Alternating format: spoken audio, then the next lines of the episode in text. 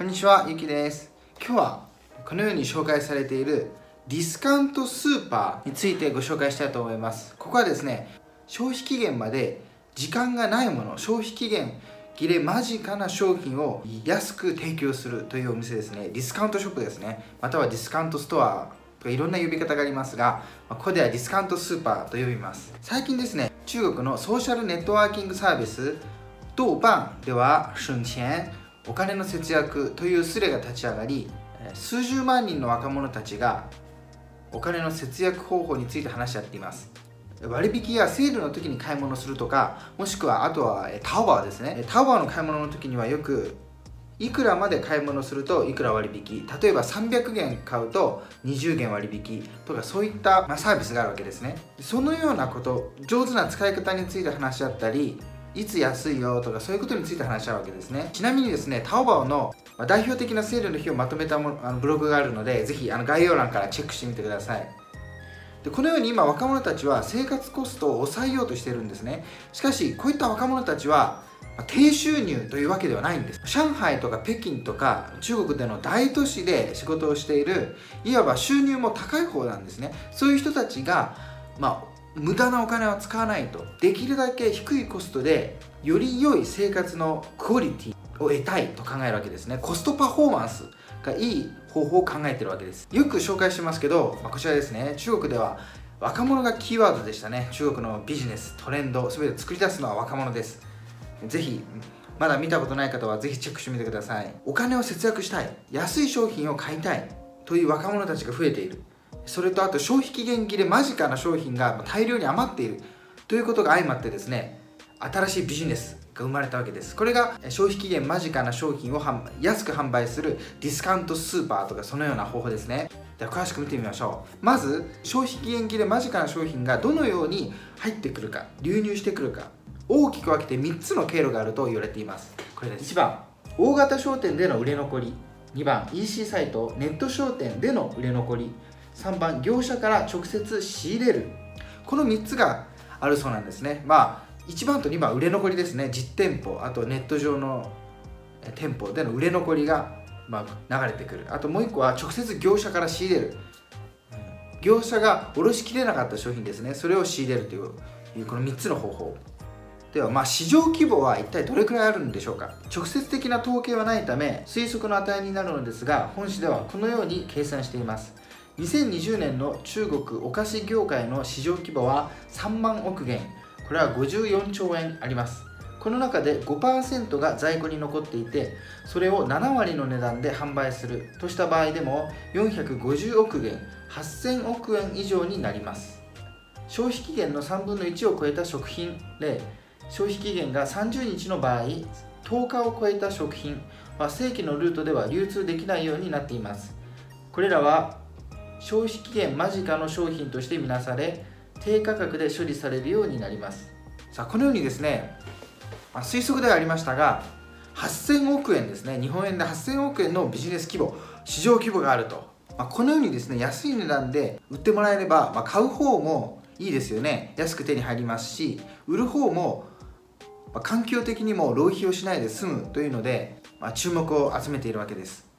ではどのくらい余っているんでしょうか。中国では食品や飲料を扱う貿易会社いっしゃだけで毎年約ひゃくまんこぜん後の消費期限間近の商品が出ています。損失は毎年数十万元、数百から数千万円で、このような会社が中国全国で少なくともじゅうまんしゃはあるとされています。まあ、このようにですね、ほとんど多くの貿易会社とかでは余るとか消費期限間近で売れないものが大量に出ているわけですね。他には法律も出ました。またにせんにじゅういちねんしがつにじゅうくにちに中華人民共和国反食品浪費法、反食品浪費法、食べ残し禁止法が発布されて、食品の浪費を厳しく取り締まるようになりました。でこの法律についてはですね、以前ビデオで紹介しました。こちらをご覧ください。リンクはですね、概要欄に貼ってあります。でこのようにですね、食品を食べ残す、これはまあ、えー、売る方もそうですし、あとはレストランとかですね。で面白いのは、まあ、食べる側、注文した側には罰則はないんですが、それを提供した側に罰則があるということです。でこれが発布されてからですね、よく中国ではまあ、注文するときにたくさん注文しすぎるとお店の人が言ってくれますね。ちょっと多すぎるんじゃないかと、足りなければまた頼めばいいんじゃないみたいな、遠回しいんですけどそういうふうに言ってくれるわけですね。残したら向こうもまずいわけです。でもこれが発布されて今半年以上経ちますが、特にですね罰則があったという話はあまり聞きませんね。なのでそんな厳しいあれではないんでしょうかね、よく分かりませんが。でこのような状況の中で、まあ、この残ってしまう食品についてに注目した企業にですね、ビジネスチャンスを見出した企業に How to My というお店があります。これはディスカウントスーパーですね。消費期限間近なものを安くして売ると、ディスカウントショップですね。にせんにじゅうねんくがつの時点でこれはごおくドルごひゃくななじゅうおくえんに達するとされています。で販売しているものは はちじゅっパーセント がスナック類で にじゅっパーセント が日用品となっています。同じくですねディスカウントスーパーで Hey to go というのがあります。でここはですねその価値はじゅうおくげんひゃくはちじゅうおくえん以上とされています。このようなディスカウントスーパーはすごく成功しているように見えますね。ではそのビジネスモデルを詳しく見てみましょう。にせんにじゅうにねん中国临期食品行業市場分析及消費者研究報告という消費期限間近の商品を扱う業界のマーケット分析及び消費者についてのレポートによると、消費者の主体は若者でにじゅうろくさいからさんじゅうごさいが よんじゅうななてんはちパーセント を占めるそうです。このようにですね主役は若者です。若者たちがディスカウントショップで買い物するとこの割合がどんどんどんどん増えているということです。それで今までディスカウントショップはほとんどがですねお年寄りとか、まあ、中高年の人たち向けだったんですね。なのでお店のほとんどは住宅街にあったわけです。小さいお店とかですね。しかし今ではビジネス街ですね、若者が集まる商業圏でこういったお店ができるようになっているそうです。で先ほどのですね How to My は中国全国でひゃくごじゅってんぽ以上オープンし、そのうち上海だけではちじゅってんぽあるそうです。まあ、上海ではちじゅってんぽ半分以上あるわけですね。これはまあ上海での若者をターゲットにしているから上海という大都市に集まるわけです。でこの How to My、 このディスカウントスーパーが急速に拡大した理由の一つとしてフランチャイズ方式を取っていることが挙げられます。このお店はですね さんじゅうごてんきゅうはちまんげん約ろっぴゃくよんじゅうにまんえんを投資すれば店舗を持つことができて、で毎月利益の じゅうにパーセント を受け取れるという仕組みになっているわけです。でこの How to My というお店は、まあ、フランチャイズ式ですから、その時の参加費用ですね、先ほどの さんじゅうごてんきゅうはちまんげん、その参加費用と、あとはそこから商品をまあ下ろしていくわけですね。そこで生まれる費用、これが主な収入源で、このやり方は以前紹介しました会員ですね、会員制のお店のやり方、会員費で稼ぐというやり方にそっくりなわけです。これではですね例としてコストコですね、あのコストコが、えー、紹介されましたが、会員費で稼ぐと。でそれが今は一番主流になってるわけですね。でこちらもそのやり方です。まあ、詳しくはですねこちらのビデオをぜひチェックしてみてください。消費期限間近のものを販売するディスカウントショップでは一般的に粗利はよんじゅうから ななじゅっパーセント ですが、繁盛している店舗では家賃や人件費などのコストを差し引いた純利益だけで よんじゅっパーセント に達すると言われています。まあ、このようにですね繁盛していれば、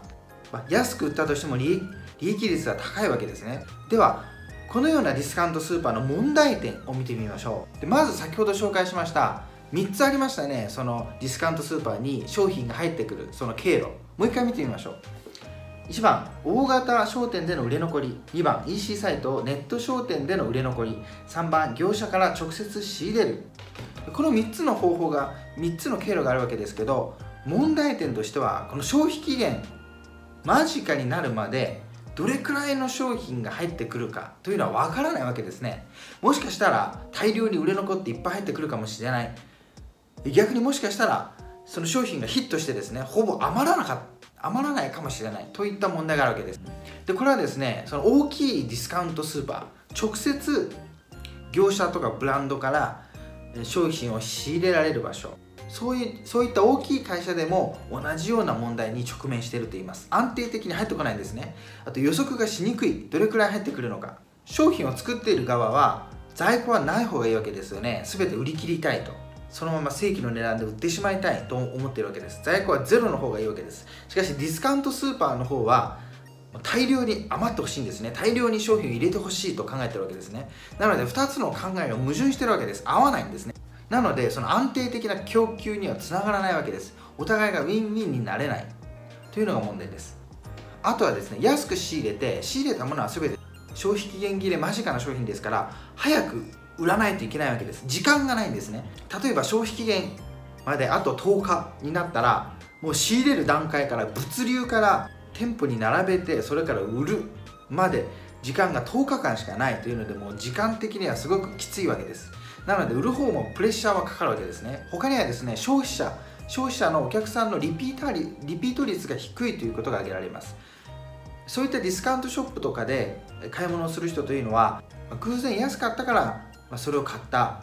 というだけのことで、そのディスカウントショップに毎回通うという人はあまりいないみたいですね。というのもディスカウントショップでは売れ残った商品が来るわけですから、そこで欲しいものがない可能性も高いわけです。みんながいらないものが来るわけですね、ほとんどが。なのでそこで偶然欲しいものがあればラッキーみたいな感じなわけで、そのディスカウントスーパーと顧客とですね、信頼関係などはできないと言われています。ディスカウントを扱うお店がですね、すごく大きく成長するとか認知度を高めるというのはすごく難しいと言われていますね。でこれが今の問題だそうです。これからもですね、新しい情報が入りましたら、またこのように皆さんにお伝えしていきます。でこういったですね、若者の行動を追跡していくことが、中国のビジネスとかトレンドをよく理解するための助けになると思います。僕の YouTube とか、あとブログですね、概要欄に貼ってありますが、そこでは若者とかの情報は特に重視してピックアップしてますので、ぜひチェックしてみてください。以前もありましたが、紹介しましたが、こちらですね、今は若者はですね、自分のために消費すると、自己満足のために消費する人が増えてるわけです。今までは見栄とかのために、よく言いましたよね、中国の人は派手な服を着るとか。それは昔の人はそうだったかもしれません。でも今はですね、そうじゃないんです。自分のために、服もですね、派手だからとかかっこいいからじゃなくて、自分が着心地がいいから買うとか、そういった消費にシフトしてるわけです。その中の一つの原因はですね、中国は今、まあ、独身者がすごく多いと、こちらも紹介しましたが、独身人口がかなり増えていると。一人で暮らしてるわけですから、お一人様ですね、一人用のものがすごくヒットしてるわけですね。量もそんないらないわけです。でもちろん自分だけが消費しますから、買うなら安い方がいいと。それで今回のまあディスカウントスーパーというのは注目されているんですね。で他には関連として、その独身者が多い、結婚できない、結婚したい人もいますから、こういうのありましたね。春男春女ってですね、余ってるって話ですね、うん、結婚できない人が多いと。でこちらでも紹介しましたね、余っている女性、余っている男性が多い。まあ、中国としては困るわけで、三人っ子政策というのが出ましたから、子供をどんどんどんどん産んでほしいんですよ。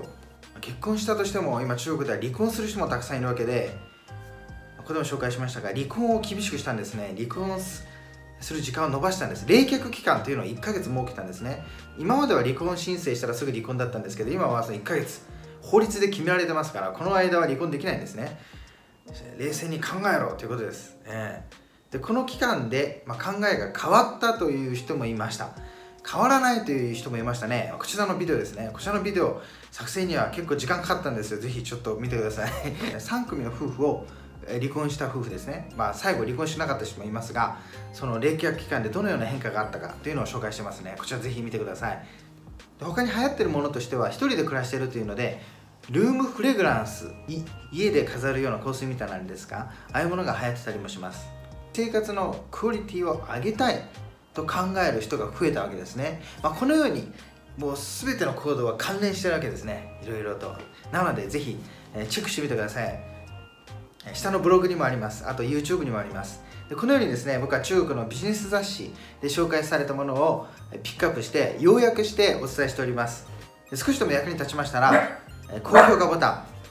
あとチャンネル登録お願いします。ではまた次回お会いしましょう。さようなら。